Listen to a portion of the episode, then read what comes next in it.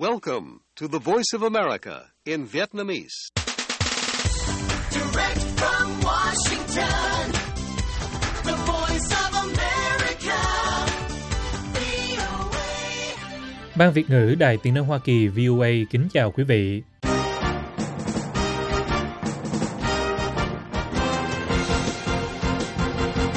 Chúng tôi xin mở đầu chương trình thời sự quốc tế sáng Chủ nhật ngày 3 tháng 3 năm 2024 ở Việt Nam với phần lực thuật các tin đáng chú ý. Mỹ thả đợt hàng viện trợ đầu tiên xuống giải Gaza. Ngoài ra, những tin tức khác đáng chú ý bao gồm người dân Nga đến viếng mộ lãnh đạo đối lập Alexei Navalny, ca ngợi ông là biểu tượng của hy vọng. Năm người chết ở thành phố Odessa của Ukraine vì bị máy bay không người lái của Nga tấn công. Mỹ và Việt Nam tổ chức phiên đối thoại thứ 10 về châu Á-Thái Bình Dương.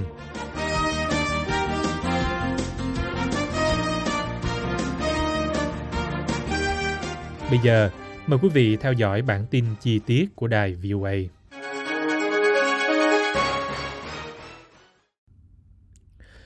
Quân đội Mỹ ngày thứ Bảy đã thực hiện đợt thả hàng viện trợ đầu tiên xuống giải Gaza sau vụ người Palestine tử vong trong lúc họ cố gắng tiếp cận những xe tải chở thực phẩm.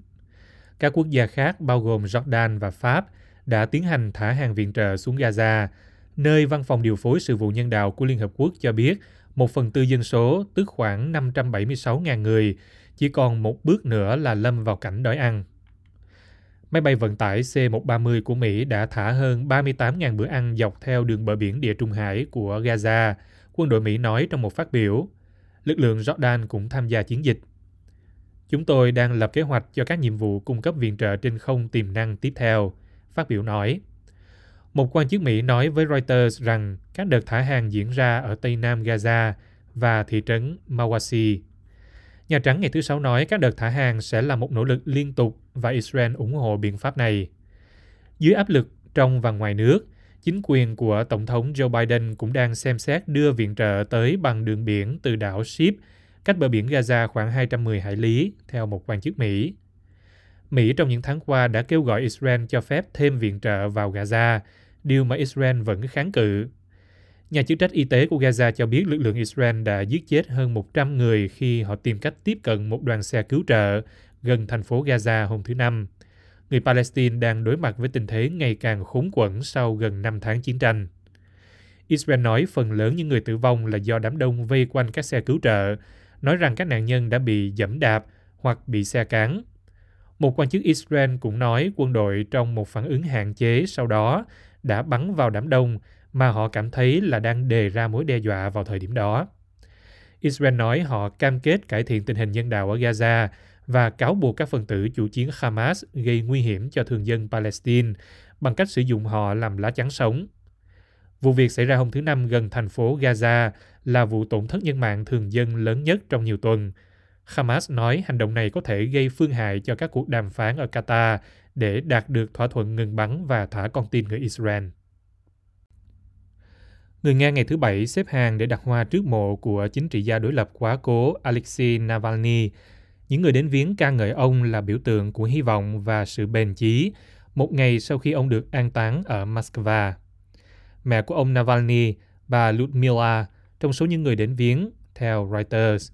Bà đến mộ con trai vào ngày thứ hai cùng với mẹ vợ của ông Navalny. Cả hai người phụ nữ đều mặc đồ đen, lặng lẽ đứng trước mộ trước khi rời đi. Ông Navalny, người chỉ trích Tổng thống Vladimir Putin gay gắt nhất trong nước Nga, qua đời ở tuổi 47 tại trại giam Bắc Cực vào ngày 16 tháng 2. Những người ủng hộ nói ông đã bị sát hại. Điện Kremlin phủ nhận bất cứ sự dính dáng nào của nhà nước trong cái chết của ông. Hàng ngàn người đã tham dự buổi lễ tiễn biệt ông vào hôm thứ Sáu. Một số người hô vang tên ông và nói rằng họ sẽ không tha thứ cho chính quyền Nga về cái chết của ông. Đến ngày thứ Bảy, ngôi mộ tại một nghĩa trang ở Moscow không xa nơi ông từng sống đã phủ đầy hoa do hàng ngàn người đến viếng để lại. Ông ấy là người đã giúp tôi mở mang tầm mắt về tình hình chính trị hiện tại ở Nga.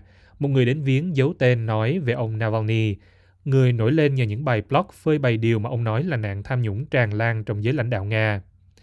Điện Kremlin bác bỏ cáo buộc tham nhũng của ông Navalny và cáo buộc của ông nói rằng ông Putin có khối tài sản cá nhân khổng lồ.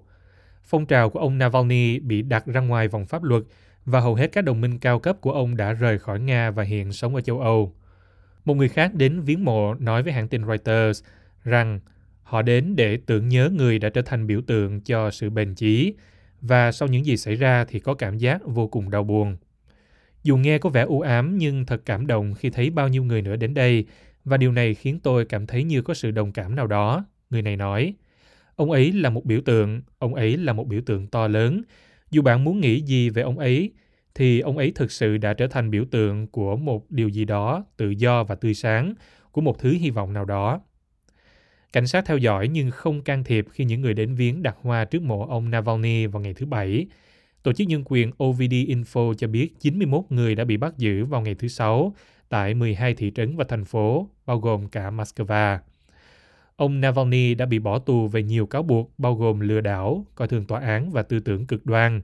Ông phủ nhận tất cả những cáo buộc đó, nói rằng chính quyền bịa đặt để bịt miệng những chỉ trích của ông nhắm vào ông Putin.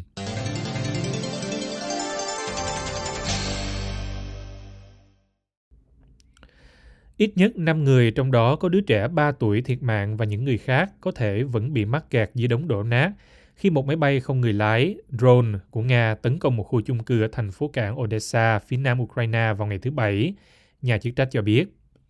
Tại hiện trường, khói bốc lên từ đống đổ nát rải rác trên mặt đất, nơi drone làm hư hại vài tầng của một tòa nhà. Quần áo và đồ đạc trong nhà nằm rải rác trong đống bê tông gãy đổ và thép treo bên hông khu chung cư. Nga tiếp tục chiến đấu chống lại thường dân. Một trong những drone của kẻ thù đã tấn công một tòa nhà chung cư ở Odessa. 18 căn hộ đã bị phá hủy. Tổng thống Ukraine Volodymyr Zelensky nói trên Telegram. Cơ quan tình huống khẩn cấp nhà nước Ukraine đăng tải những bức ảnh, trong đó có em nhỏ đã chết, được lực lượng cứu hộ đưa vào túi đựng xác. Không thể quên được, không thể tha thứ được, cơ quan này viết. Họ cho biết 5 người trong đó có một đứa trẻ đã được cứu sống.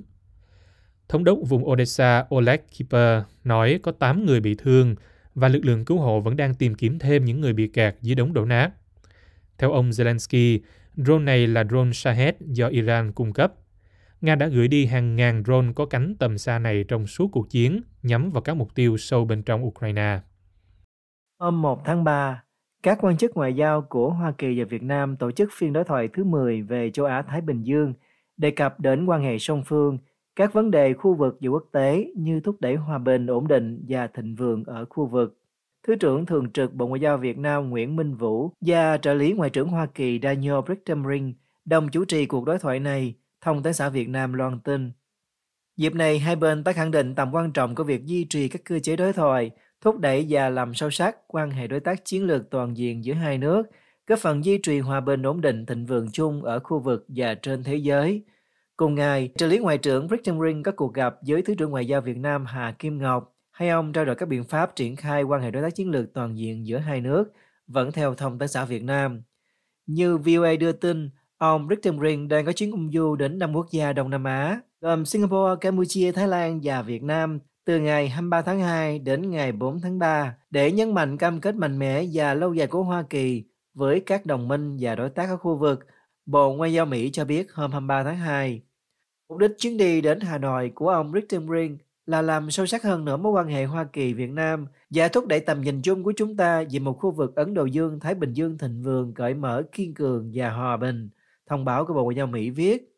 Vào hồi tháng 8 năm 2022 tại thủ đô Washington, Mỹ, ông Richard Ring và ông Vũ cũng đồng chủ trì phiên đối thoại thứ 9 về châu Á-Thái Bình Dương.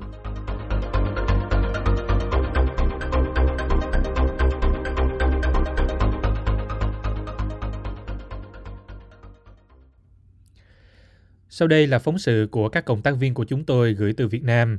Mời quý vị theo dõi. Sau rằm tháng Giêng, nắng nóng có phần khá gay gắt, không chỉ ở Sài Gòn mà còn lan sang tỉnh khác. Ảnh hưởng của thời tiết đã làm cho cuộc sống của nhiều người dân, nhất là với những người gần như dành cả ngày mưu sinh ngoài trời, vốn đã vất vả, nay càng thêm nhọc nhằn. Cô mấy năm trước cô còn đi chịu nắng à, cô đi bán mà, mà giấc trưa nắng thì cô có thể đứng mà nắng cô bán được. Nhưng mà năm nay là nắng là cô không đứng à, không đứng nổi. Qua Tết rồi đó Tết rồi thì à, trời rất là nóng nực. Và mà nói chung là cuộc sống mình khó khăn thì mình mình phải mưu sinh bằng cái nghề vé số này thôi là công việc với đặc thù phải đứng ở ngoài đường, nhất là ở những khu vực người qua lại dễ nhìn thấy, mặc dù đã trang bị kỹ lưỡng. Theo chia sẻ của bà bé hai, nhiều khi cái nắng nóng vẫn làm cho bà cảm thấy mệt mỏi. Nhưng vì chén cơm mưu sinh cũng đành phải chấp nhận thôi. thì cũng à, giảng lai thì cũng lai gai lai gai hoài con thì cô bán chuẩn của cô ngày trăm mấy thì nó cũng tới khoảng khi ờ, ế ẩm lắm đó cũng khoảng khoảng ba giờ hoặc ba rưỡi là hết. Còn bữa nào đắt khách đó, thì cô bán khoảng chừng 2 giờ một mười mấy hai giờ là hết. Trước kia thì ờ, cô chỉ đợi nón kia nọ cho nó gọn thôi. Nhưng mà người ta thì có những ờ, các anh thì đi ngang qua lại thì nhắc nhở mình phải cho dù. Đó Với bà thương binh Thủy nhờ có sự hỗ trợ của nhà nước nên vòng xe mưu sinh của bà có phần nhẹ nhàng hơn. Bên nắng, nay nắng nhiều. Nắng à, hầu nào nắng thì nghỉ. Làm. Giờ vô đây bán, chạy bán quen rồi. Cô vô cô bán, cô chữa bệnh với cô à, thương binh, cô có lương. Tháng 4 triệu mấy, nhà nước nuôi. Dẫu biết rằng thời tiết vẫn đang oi bức, nhưng với người lao động ngoài đường phố như bà bé hai không có ý định nghỉ ở nhà để tránh cái nắng. Nghỉ việc một ngày đồng nghĩa với việc ngày ấy bữa cơm gia đình sẽ thêm chật vật hơn.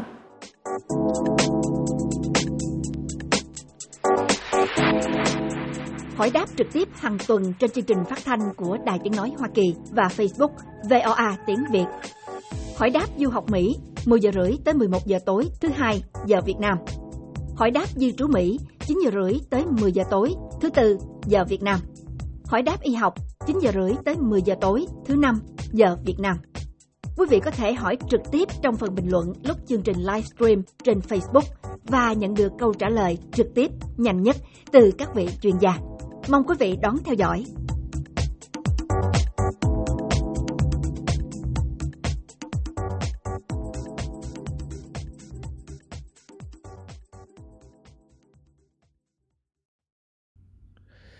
Chương trình thời sự quốc tế Chủ nhật ngày 3 tháng 3 năm 2024 của đài VOA xin được kết thúc tại đây.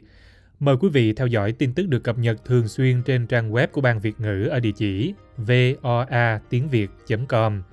Cảm ơn quý vị đã lắng nghe và xin hẹn gặp lại quý vị trong chương trình sáng mai trên podcast. Hoàng Long cùng toàn ban Việt ngữ kính chào quý thính giả.